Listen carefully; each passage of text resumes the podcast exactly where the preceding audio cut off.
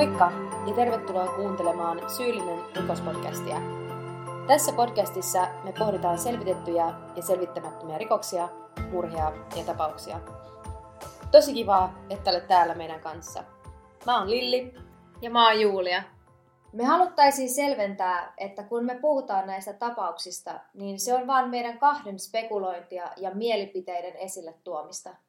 Meidän tarkoitus ei ole olla epäkunnioittavia tai syyttää ketään rikoksista, vaikka tämän podcastin nimi onkin syyllinen. Jakso numero kahdeksan ja me ollaan palattu kahden viikon lomalta. Kyllä, täytyy kyllä sanoa, että teki ihan hyvää kun ollut. Mulla on ainakin töissä niin kiire ja sulla varsinkin. Todellakin, kyllä. Töiden ja koulun ohessa. Joo, kyllä näitä taukoja on pakko välillä pitää, että kun me tehdään tätä kuitenkin sen takia, että tämä on meistä kivaa, kivaa. Mm. ja halutaan nauttia tästä, niin tämä vie paljon aikaa totta kai, koska me halutaan tehdä huolellisesti. Jep, niin silloin pitää välillä pitää vähän taukoja, mutta mä luulen, että kesällä meillä on varmaan enemmän aikaa myös. Joo. Mutta kiva siis olla taas tekemässä podcastia. On joo, että kyllä mä oon odottanut tätä päivää taas innolla. Samoin. Tällä viikolla lähdetään aloittamaan sun tapauksella. Joo. Mistä tapauksesta sä kerrot tänään? Mä kerron tänään sen nimisestä naisesta kuin Angela Samoda. Mä itse asiassa löysin tämän, tällä kertaa en löytänyt TikTokista, vaan Oho. löysin tämän tota, ihan netistä, kun selailin uusia tapauksia. Ja tämä on semmoinen keissi, että se oli ratkaisematon tosi pitkää, kunnes sitten 20 vuoden jälkeen se selvisi DNA-näytteiden avulla. Joo, se äsken vähän briefasit mua. Joo. Että tota, mitä tämä jakso käsittelee. En siis sen enempää tiedä kuin ihan pikkusen vaan, mutta sen perusteella kuulostaa super mielenkiintoiselta. Joo, tämä oli kyllä tosi mielenkiintoinen, vaikkakin tapaus on vähän lyhyempi mitä normaalisti, mutta halusin kuitenkin kertoa, että... Eiköhän lähdetä kuuntelemaan sun tapaus? Lähdetään. Angela Marie Samota syntyi Kaliforniassa syyskuun 19. päivä vuonna 1964. Hän oli vanhempiensa Frank ja Betty Samotan viides lapsi. Kuitenkaan Angelan isä Frank ei ilmeisesti ollut lastensa elämässä juuri ollenkaan. Angela oli nuorena kiinnostunut, silloin vielä ainakin miesvaltaisesta alasta, tietojen käsittelystä ja sähkötekniikasta. Hän pääsikin Dallasissa yliopistoon opiskelemaan unelma-alaansa. Yliopistossa Angela kuului Zeta Tau Alpha sisarkuntaan ja siellä hän tutustui Sheila Wichoski-nimiseen nuoreen naiseen – kun heidät laitettiin kämppäkavereiksi ensimmäisen vuoden aikana. Sheila ja Angela olivat kaksi erilaista persoonaa. Sheila oli enemmän rauhallisempi, ujompi ja ei juonut ollenkaan, kun taas Angela oli sosiaalinen ja niin sanotusti kaikkien kaveri, sekä tykkäsi käydä juhlimassa silloin tällöin. Alkuun Sheila ja Angela eivät tulleet toimeen, koska Sheila ei välittänyt Angelan poikaystävästä – Kuitenkin, kun Angela erosi poikaystävästään, nuoret naiset tutustuivat ja tulivat läheisiksi ystäviksi. Sheila kuvaili Angelaa kuplivaksi ja älykkääksi ihmiseksi. Viimeisen kerran Sheila näki ystävänsä Angelan viikkoa ennen tämän kuolemaa. Lokakuun 12. päivä vuotena 1984 Angela ja hänen kaksi ystävänsä Russell Buchanan ja Anita Cadalla päättivät lähteä baarihyppelemään. Angela ei kuitenkaan juonut, sillä oli autolla liikenteessä. Angela oli kutsunut myös silloisen poikaystävänsä Ben McCallin, mutta hän ei päässyt töidensä takia. Kolmikko päätti mennä Rio Room-nimiseen baariin, missä Angela jutteli pöydästä pöytään kaikkien ihmisten kanssa. Noin kello yhden aikaa aamuyöstä Angela, Russell ja Anita päättivät lähteä kotiin. Angela oli kuskina ja heitti ensiksi Russellin kotiin ja sen jälkeen Anidan. Tämän jälkeen hän ajoi poikaystävänsä luo toivottaakseen tälle hyvät yöt ja lähti omaan kotiinsa, joka oli tyhjillään, sillä Angelan kämppäkaveri ja hyvä ystävä Sheila oli näkemässä omaa perhettään.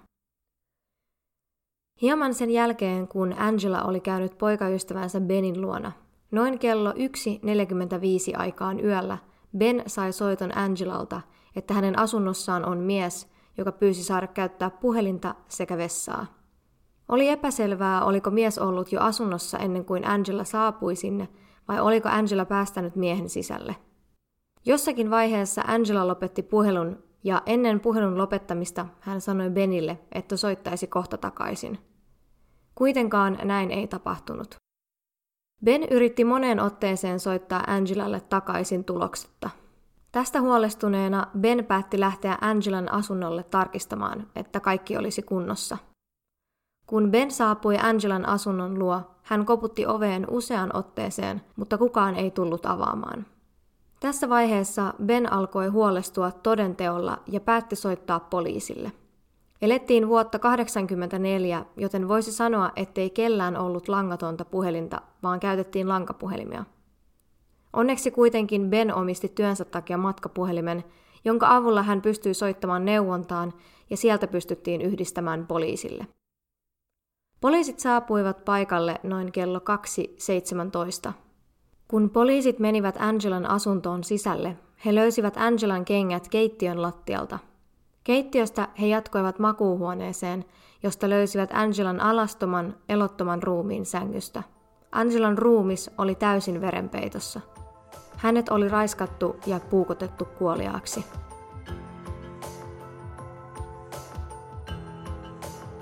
Tieto Angelan murhasta levisi nopeasti yliopiston keskuudessa ja kaikki olivat järkyttyneitä tapahtuneesta. Sheila sai puhelinsoiton tapahtuneesta vain päivä sen jälkeen, kun Angela oli murhattu. Tapahtuneen jälkeen Sheila keskeytti koulunkäyntinsä ja muutti takaisin äitinsä luokse. Angelan ruumis siirrettiin valtion oikeuslääkärin toimistolle ruumiin avausta varten – Ruumiin avauksessa selvisi, että Angelaa oli puukotettu jopa 18 kertaa.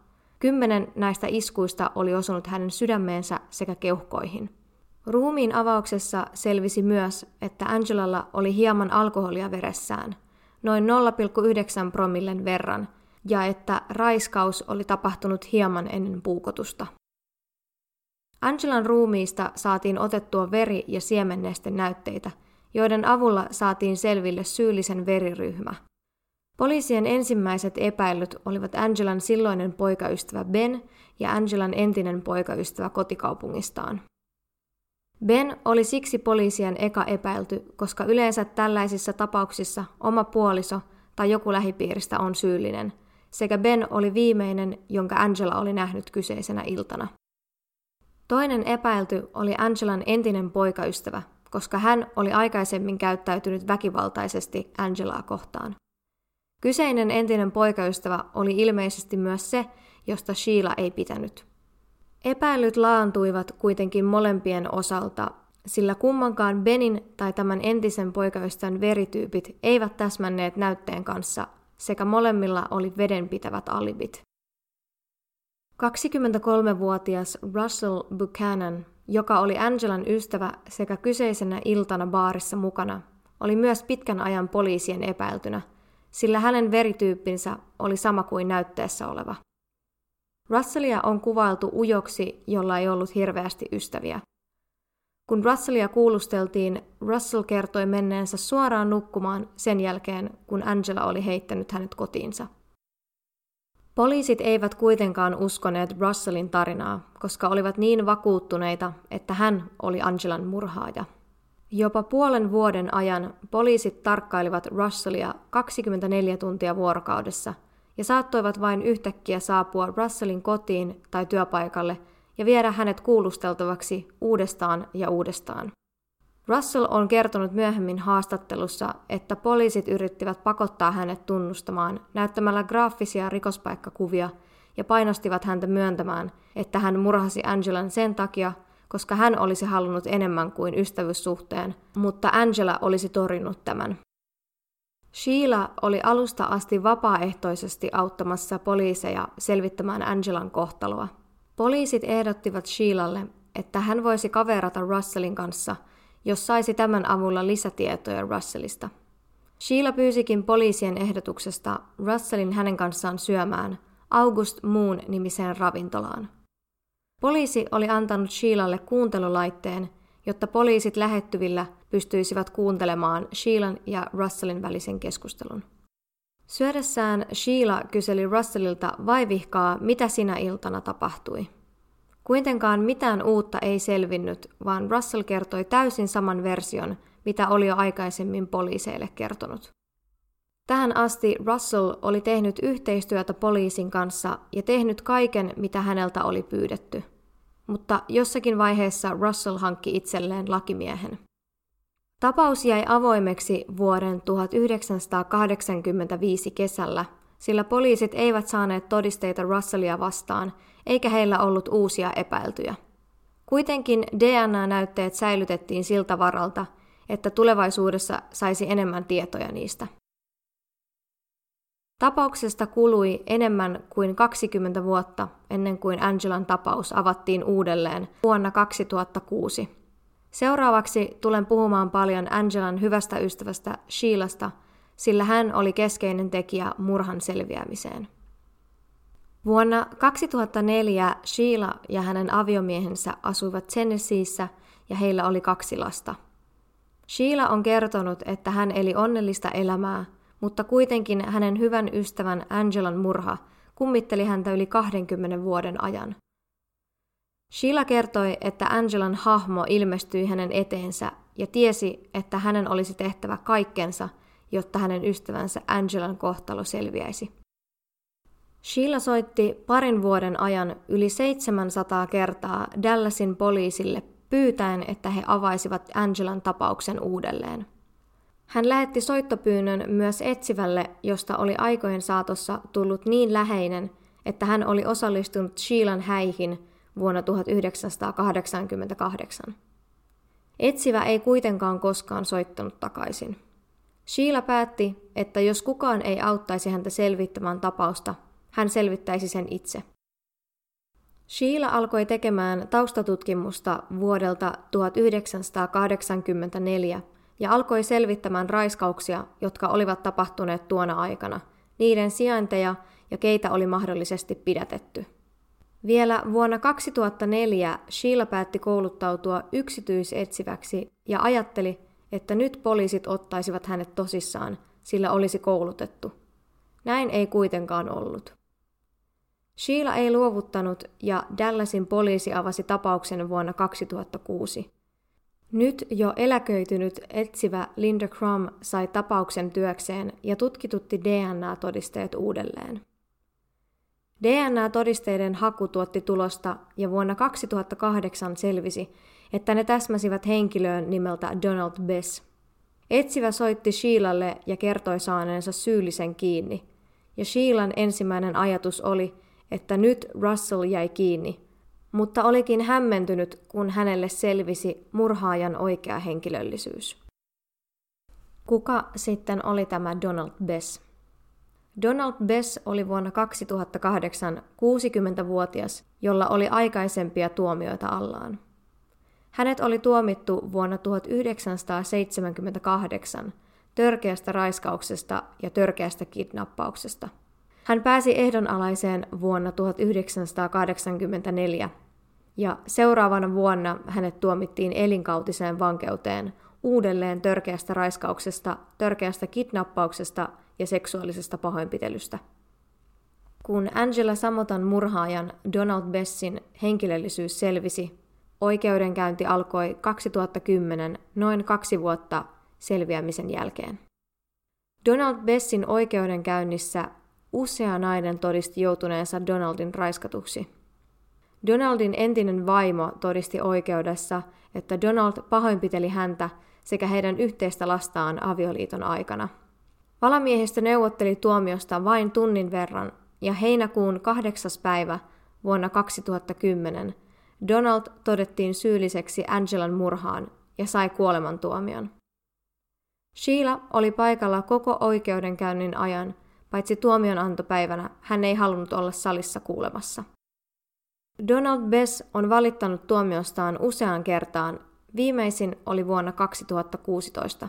Kaikki hänen valituksensa ovat hylätty ja hän istuu kuolemantuomiojonossa edelleen. Donaldilla ei ole teloituspäivää ja hänellä on vielä mahdollisuus valittaa tuomiostaan. Sheila toimii edelleen yksityisetsivänä ja saikin Angelan tapauksen jälkeen paljon yhteydenottoja perheiltä, joilla oli läheinen selvittämättömän murhan uhrina. Sheila pyörittää nykyään omaa yksityisetsivä yritystä ja ratkoo selvittämättömiä tapauksia. Sheila on kertonut, että hän uskoi Russellin syyllisyyteen täysin ennen kuin murhaajan oikea henkilöllisyys selvisi. Hän on kertonut, että hän on tavannut Russellin ja pyytänyt häneltä anteeksi sekä molemmat ovat yhdessä vierailleet Angelan haudalla. No, mitä sä olit mieltä mun tapauksesta?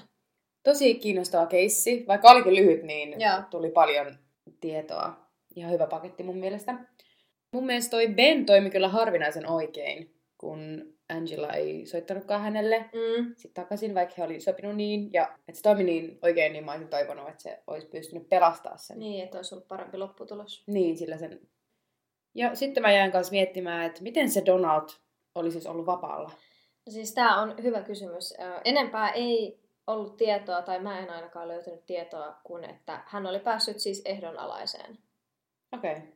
Mulle tuli tästä vähän mieleen se Lesha-murha, Mm. mistä mä kerroin. Mm. Kun siinähän oli kans sama, että hänellä oli useita tuomioita. Et mä en tiedä, onko tämä vuosi luku Ei, voi oli olla. kasarilla, niin on vaikuttanut jotenkin. Jep. Ja musta on niin helpottavaa, kun teknologia jatkuvasti kehittyy ja vanhojakin rikosmysteerejä voidaan selvittää nykyään. Musta oli niin cool, että toi Sheila kouluttautui sitten yksityisetsiväksi. Joo, oli se, että sehän kun se oli soittanut yli 700 kertaa sinne Dallasin poliisiasemalle, niin jossakin vaiheessa sillä oli oikeasti sanottu sieltä poliisiasemalta tai laitokselta, että, että joo, että sen tota Angelan kansio on kadonnut tulvassa, että sitä ei ole olemassa. Ja näähän se ei sitten ollut, kun se vaan tarpeeksi monta kertaa soitti sinne. Ah, eli yrittikö ne niinku saada sitä lopettaa? Joo, Okei. Joo, ja sitten ne oli, se Sheila on sanonut, että hänen mielestään ne poliisit käyttäytyivät vähän silleen, että no nämä nyt on sellaisia tapauksia, mitä nyt ei välttämättä tule ikinä selviämään. Että, Niin, ja en usko, että olisi ikinä selvinnyt, jos Sheila ei olisi ollut näin omistautunut sen joo, ei todellakaan. asian selvittämiseen. Mutta jännä, että se oli niin vakuuttunut sen Russellin syyllisyydestä. Joo, mä mietin kanssa ihan samaa, mutta mä jotenkin koen, että sillä on ollut kauheasti vaikutusta siitä, että kun ö, se on ollut niin läheinen sen toisen etsivän kanssa, että kun se on ollut sen häissä ja kaikkea, niin Jep. Ja mä luulen, että se on ehkä, niin kun Sheila on luonut itse niin selvän semmoisen Mm. kuvan, että miten asiat on tapahtunut, että se on vaan jotenkin ehkä jäänyt vähän jumiin siihen Niin. ajatukseen, että se on nyt se Russell. jep. Vaikka näin pitkään kesti tämän tapauksen selvittämisessä, niin tosi helpottavaa ja hienoa, että se kuitenkin selvisi. On jo vihdoin saa rauhan. Joo. Varmaan en tiedä vanhemmista, olivatko he elossa vielä silloin toivottavasti oli, niin sai tietää, mitä lapselle kävi, mutta Jep. ainakin lä- muut läheiset ihmiset sai sitten. Mielen rauhan. Mm. Jep. Oliko sulla vielä jotain muuta lisättävää? Tässä taisi olla kaikki ajatukset, jotka mulle heräs. Joo. Mistä tapauksesta sä kerrot meille tänään? Mä kerron tänään tapauksen Cody Johnsonin murhasta. Okei. Okay. Mä lähdin etsimään ensin tapausta sarjamurhaajasta, sitten mä lähdin etsimään tapausta rikosmysteeristä ja päädyin kertomaan aika klassisesta murhatapauksesta. Okei. Okay. Lähdetäänkö kuuntelemaan sun tapaus sitten?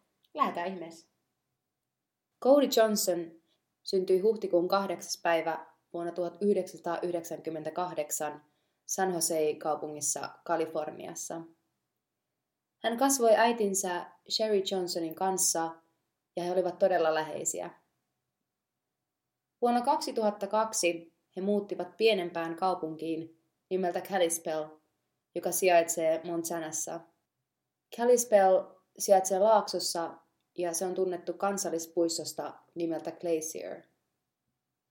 Etenkin Cody viihtyy hyvin uudessa kotikaupungissaan, sillä hän rakasti ulkoilla ja viihtyy erittäin hyvin luonnon keskellä. Codia on kuvailtu karismaattiseksi, aidoksi ja ystävälliseksi. Hän oli sosiaalinen ja rakasti hauskuuttaa ystäviään. Hänellä olikin paljon ystäviä, joiden kanssa hän jakoi intohimonsa autoihin ja niiden tuunaamiseen sekä korjaamiseen. Vanhempana Codin rakkaus autoihin johdatti hänet työskentelemään hyötyajoneuvojen valmistajana. Hän sai töitä yrityksestä nimeltä Nomad Communications, jossa hän työskenteli setänsä ja usean ystävänsä kanssa. Tässä kyseisessä yrityksessä Codin pomona toimi hänen lapsuuden ystävänsä nimeltä Cameron Fredrickson. Vuonna 2011 Halloweenina Cody tapasi naisen nimeltä Jordan Lynn Graham. Jordan syntyi elokuussa vuonna 1991. Jordanin sanottiin olleen hiljainen ja ujo luonteeltaan. Hän oli saanut tiukan kristillisen kasvatuksen ja sanotaan, että Jordan kohtasi paljon paineita ja odotuksia perheeltään. Kristin usko oli valtava osa hänen elämäänsä ja hän kävi säännöllisesti kirkossa ja osallistui aktiivisesti kirkon järjestämään toimintaan. Jordanin unelma ja tavoite elämässä oli olla kotiäiti ja omistaa elämänsä tulevaisuuden lapsilleen. Cody ja Jordan aloittivat suhteensa ystäväpohjalta. Jordan halusi tapailla uskonnollista miestä, joka on myös aktiivinen kirkon jäsen, joten Cody alkoi käymään säännöllisesti ja useammin kirkossa. Kirkossa Cody tutustui Jordanin ystäviin ja alkoivat viettämään enemmän aikaa yhdessä Jordanin kaveriporukassa. Cody ja Jordan aloittivat virallisen seurustelusuhteen marraskuussa vuonna 2011. Codin ja Jordanin ystävien mukaan Cody vaikutti olevan umpirakastunut Jordaniin.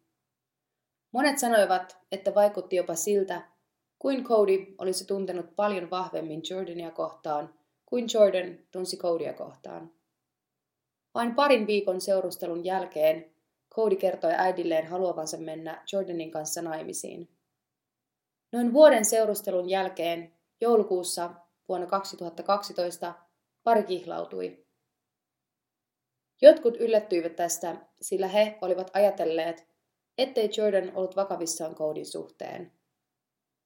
Parin ystävät sanoivat, että he olivat tietenkin iloisia parin puolesta, sillä he vaikuttivat kuitenkin onnellisilta.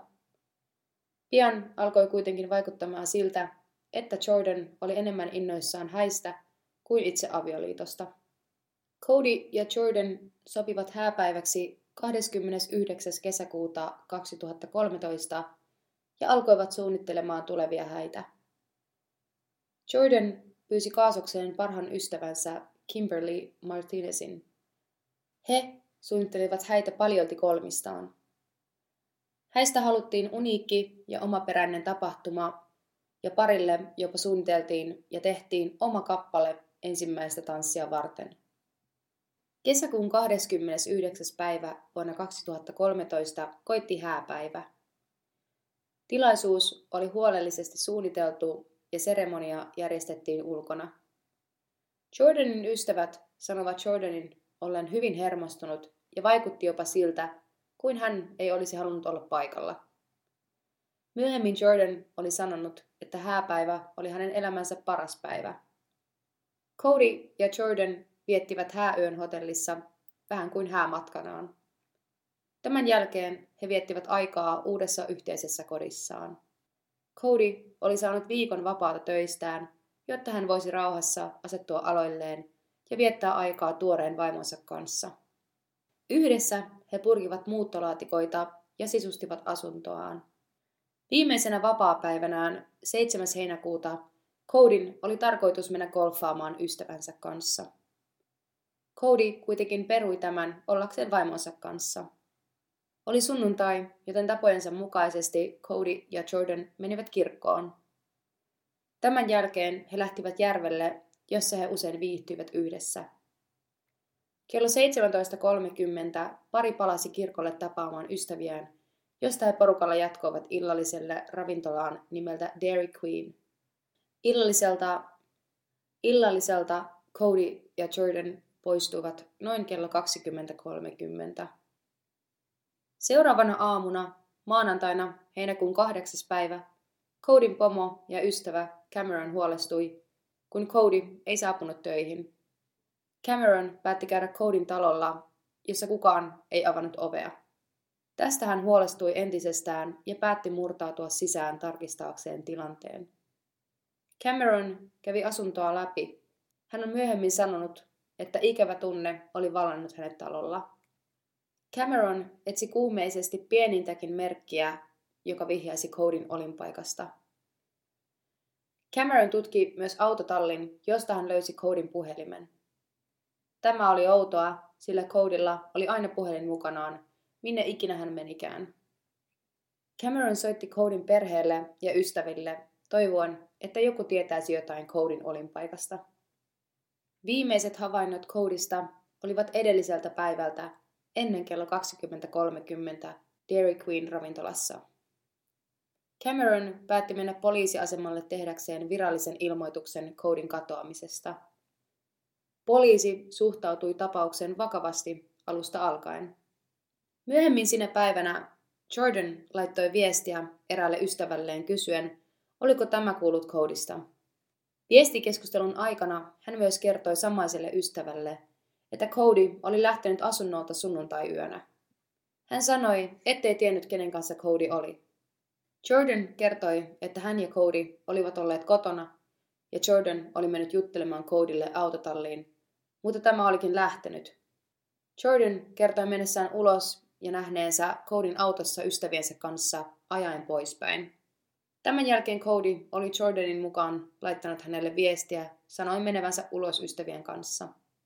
Nämä ystävät eivät kuulemma olleet heidän yhteisiä ystäviään, vaan Codin tuttavia toisesta kaupungista, joita Jordan ei ollut koskaan tavannut. Codin perhe ja ystävät kuulivat tilanteesta. Kaikki olivat huolissaan ja hämillään, joten he menivät Codin ja Jordanin talolle. Codin läheisten mukaan Jordan ei käyttäytynyt normaalisti. Hän vaikutti enemmän ärsyyntyneeltä kuin kiitolliselta tuesta ja avusta. Hän ei halunnut puhua kenellekään. Jossain vaiheessa Jordan oli niin tolaltaan ja ärsyntynyt, että hän nousi ylös ja paiskasi kihlasormuksensa huoneen toiselle puolelle. Tätä pidettiin hyvin outona käytöksenä. Poliisi tutki Codin katoamista aktiivisesti ja kuulusteli tämän perhettä ja ystäviä. Myös julisteita kiinnitettiin ympäri kaupunkia. Jordania kuulusteltiin useaan otteeseen. Ensimmäisellä kuulustelukerralla 9. heinäkuuta Jordan kertoi saman version tapahtuneesta kuin hän oli kertonut ystävälleen aikaisemmin. Hän kertoi, että oli myös kuullut Codin puhuneen autotallissa tuohtuneena jonkun kanssa puhelimessa. Tutkijat yrittivät selvittää, miksi Cody olisi lähtenyt. Ehkä pari oli esimerkiksi riidellyt. Jordan kuitenkin vakuutteli, että kaikki oli ollut hyvin heidän välillään. Tutkijat pohtivat myös sitä mahdollisuutta, että nämä Codin ystävät, joiden kanssa hän lähti, olisivatkin olleet huumediilereitä. Jordan kumosi myös tämän vaihtoehdon. Hän sanoi, että tämä oli tyypillistä toimintaa Codille ja hänen ystävilleen, sillä he kaikki harrastivat autoja ja nauttivat ajelusta ympäri kaupunkia. Jordan sanoi, että yleensä nämä ajelut kestivät pari tuntia, ja tällä kertaa olikin kummallista, ettei Cody ollut palannut parin tunnin jälkeen. Tähän tutkijat vastasivat kysyen, miksei Jordan sitten ollut ilmoittanut asiasta. Jordan vastasi sanoen, että hän oletti Codin kyllä palaavan myöhemmin ja pelkäsi tämän suuttuvan, jos Jordan tekisi hänestä katoamisilmoituksen. Jordanin kuulustelun jälkeen kuulusteltavaksi tuotiin Codin äiti Sherry. Sherry oli huolesta suunnillaan ja sanoi pelkäävänsä, että jotain todella pahaa on tapahtunut. Tutkijat tutkivat puhelintietoja Codin katoamisillalta. He halusivat tietää, kenelle Cody oli sinä iltana soittanut. Puhelintiedosta löydettiin yksi soitettu puhelu, joka täsmäsi Jordanin kertomaan aikaan. Numero kuului Codin ystävälle Hoseille. Hosea jututettiin ja hän kertoi, ettei Cody ollut lainkaan tuohtunut puhelun aikana. He olivat käyneet hyvän tuulisen keskustelun tietystä työkalusta, jota Cody kaipasi auton korjaamiseen.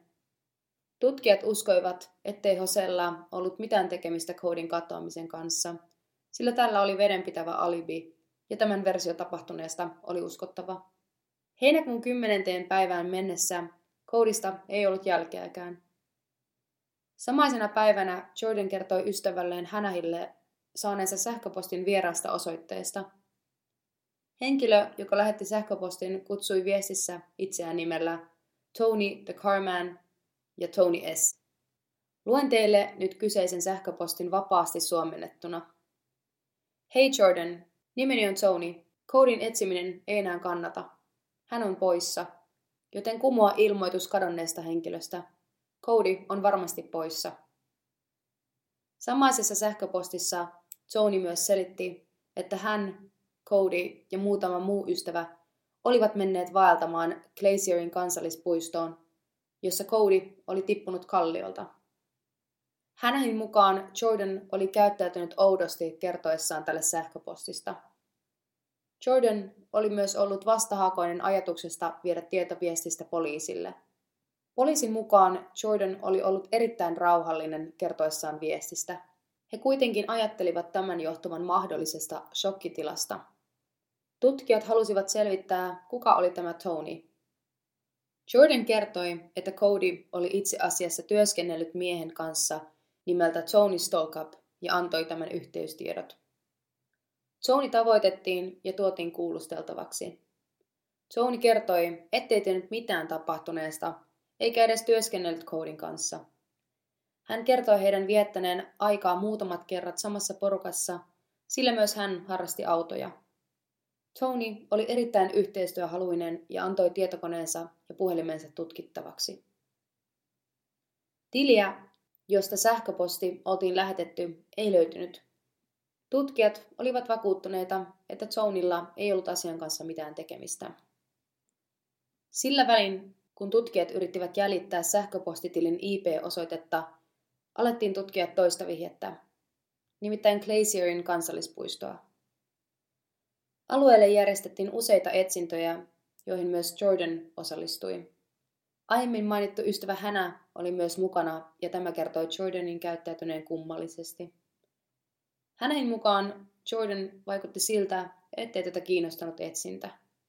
Seuraavana päivänä 11. heinäkuuta Jordan, Hannah ja Michael, eli Jordanin pikkuveli, olivat ajamassa ympäri kansallispuistoa etsien koodia.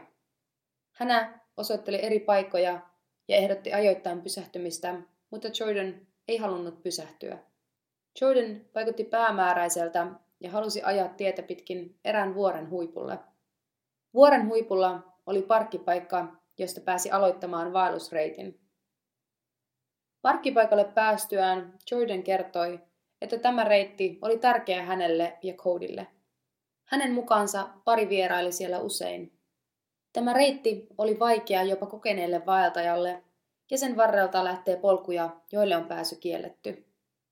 Jordanin johdolla joukko etsijöitä lähti kulkemaan reittiä pitkin.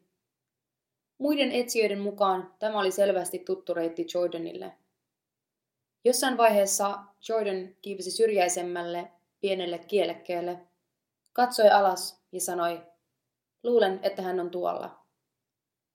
Hän katsoi uudestaan tarkemmin ja sanoi, se on hän. Jordanin veli Michael kipusi kielekkeelle katsomaan, Oliko siellä tosiaan joku? Hän katsoi alas ja näki siellä olevan jotain. Kieleke oli kuitenkin niin korkealla, että oli mahdotonta nähdä tarkalleen, mitä alhaalla oli. Tämä etsijäjoukko raportoi asiasta viranomaisille, jotka kokivat parhaaksi tutkia asiaa paremmin seuraavana päivänä. Viranomaisten saapuessa paikalle he näkivät sinisen kengän ja pystyttiin vahvistamaan, että Codylla oli ollut siniset kengät jalassaan katoamispäivänään. Ruumis oli kuitenkin niin vaikeassa paikassa, että tunnistaminen ylhäältä oli mahdotonta, kuiluun ei kunnolla edes pystynyt näkemään. Yksi FBIn agentti laskeutui alas kuiluun ja pystyi vahvistamaan, että siellä tosiaan oli ruumis. Paikka oli niin hankala, että puiston viranomaiset kertoivat myöhemmin, ettei yksikään ihminen ole laskeutunut sinne aikaisemmin. Ruumis oli huonossa kunnossa. Sen yhteydestä löydettiin lompakko, jonka perusteella ruumis tunnistettiin Cody Johnsonin ruumiiksi.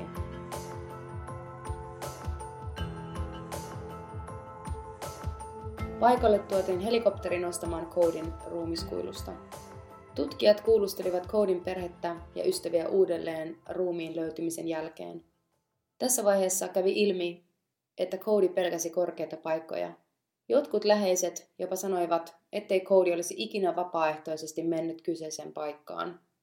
Codin katoamistutkinnasta oli nyt tullut mahdollinen murhatutkinta. Tutkijoiden vahvin johtolanka oli aikaisemmin mainittu sähköposti. Olihan siinä mainittu Glacierin kansallispuisto, josta Codin ruumis löytyi. IP-osoitetta ei oltu vielä saatu selvitettyä, joten tutkinta etenisi toistaiseksi kuulustelujen pohjalta. Kimberly Martinez, jonka ehkä muistat olleen Jordanin kaaso, kertoi kuulusteluissa tutkijoille jotain yllättävää. Hänen mukaansa Jordan ei olisi halunnut mennä Codin kanssa naimisiin. Kimberly kertoi, että Jordania jännitti, tai oikeastaan pelotti, ajatus Codin kanssa seksin harrastamisesta. Jordanille selibaatti oli ollut tärkeä osa hänen elämäänsä uskonnollisista syistä.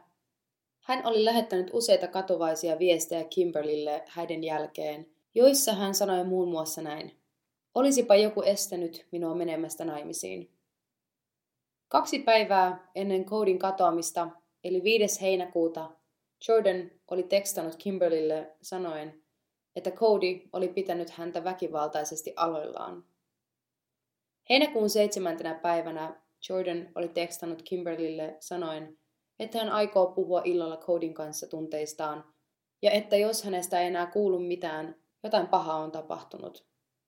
Näiden perusteella vaikutti siis siltä, että Jordan pelkäsi Codin reagoivan todella huonosti. Myöhemmin samana iltana Jordan meni Kimberlin asunnolle ja kertoi tälle, että hän oli keskustellut Codin kanssa, eikä se päättynyt hyvin.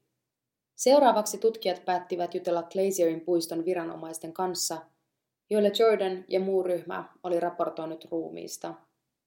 Viranomaiset sanoivat, että he olivat pistäneet merkille, kuinka Jordan oli käyttäytynyt ilmoittaessaan mahdollisesti juuri löytäneensä kuolleen miehensä kuilun pohjalta. Heidän mukaansa Jordan oli ollut niin sanotusti liian rauhallinen ja vaikutti tunteettomalta. Kaikki muut ryhmän jäsenet olivat itkeneet, kun Jordan oli pysynyt täysin rauhallisena. Tutkijat pitivät myös epäilyttävänä sitä, että Jordan oli vaikuttanut tienen täsmällisesti, missä Codin ruumis oli. Jordanin mukaan Jumala oli kertonut hänelle, mistä koodi löytyisi. Tutkijat saivat viimein selville IP-osoitteen, josta epäilyttävä sähköposti oli tullut. Se jäljitettiin Jordanin isäpuolen talolle. Jordanin äitiä, isäpuolta ja Michael-veljää kuulusteltiin, ja he kaikki kielsivät tienensä asiasta mitään. Jordanin ja Codin puhelinten sijaintitiedot saatiin myös viimein selville, ja niiden mukaan molemmat puhelimet olivat olleet Glacierin kansallispuistossa Codin katoamispäivänä 7. heinäkuuta Kansallispuiston sisäänkäynnillä on myös kamera, joka ottaa kuvan jokaisesta autosta. Nämä kuvat tutkittiin ja Jordanista ja Codista löydettiin kuva saapumassa puistoon. Heinäkuun 16. päivä Jordan tuotiin jälleen kerran kuulusteltavaksi. Poliisi kertoi Jordanille löydöistä ja näytti kuvan parista saapumassa kansallispuistoon. Kuvan nähtyään Jordan murtui. Hän alkoi itkemään hysteerisesti ja alkoi kertomaan illan tapahtumista. Jordan kertoi, että sinä iltana he olivat tulleet kotiin Dairy Queenista ja hän oli päättänyt puhua Codylle tunteistaan. Jordan kertoi, että keskustelu oli eskaloitunut riidaksi. He olivat päättäneet pitää tauon riitelystä ja lähteä käymään Glacierin kansallispuistossa. Jordanin mukaan he olivat lähteneet kävelemään reittiä pitkin ja kiipisivät pienelle kielekkeelle, jonka alapuolelta Codin ruumis myöhemmin löytyi. Kielekkeellä he olivat alkaneet taas riitelemään ja riita oli yltynyt fyysiseksi. Jordan kertoi, että Cody oli nykäissyt tätä takista, josta Jordan oli hermostunut. Tässä vaiheessa Cody oli seissyt aivan reunalla. Jordanin mukaan hän oli puolustanut itseään ja tönäissyt Codin alas. Tämän jälkeen hän palasi autolle ja ajoi takaisin kotiinsa. Jordan myös myönsi kirjoittaneensa itse sähköpostin. Syyskuun 9. päivä vuonna 2013 Jordan pidätettiin vihdoin. Häntä syytettiin toisen asteen murhasta ja väärän tiedon antamisesta. Oikeudessa syyttäjä yritti todistaa teon olleen suunniteltu. Puolustuksen kanta oli, että Jordan oli työntänyt Codin alas itsepuolustuksena. Syyttäjä pyysi useita parin ystäviä todistamaan Jordania vastaan.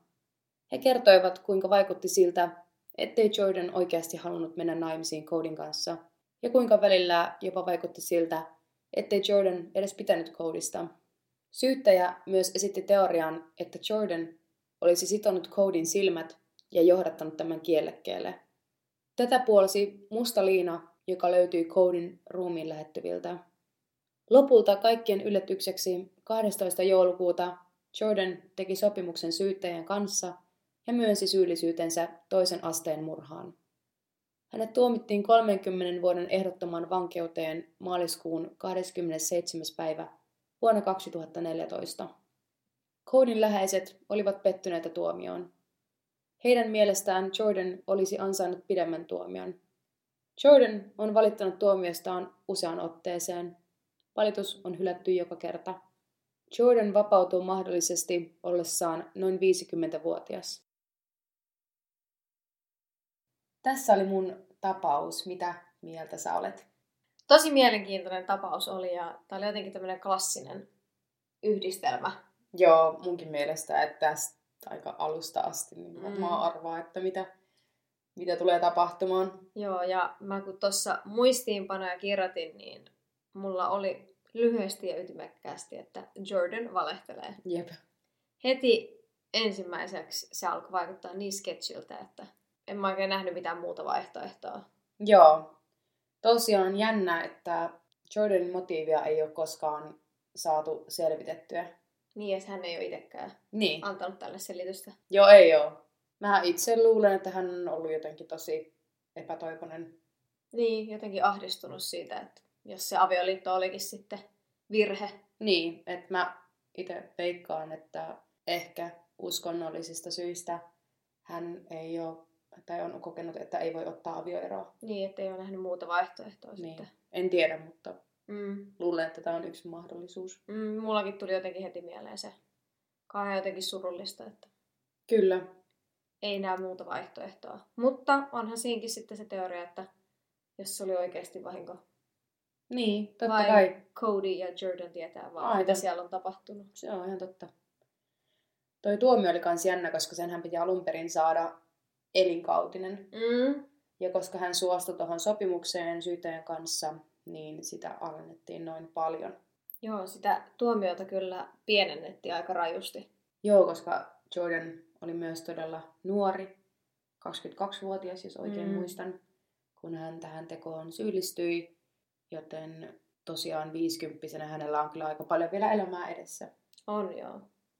Tosiaan oikeudenkäynnin aikana tuomari myös sanoi usealle taholle ja usean otteeseen, että se oli tosi silmään pistävää, kuinka tunteettomasti Jordan käyttäytyi okay.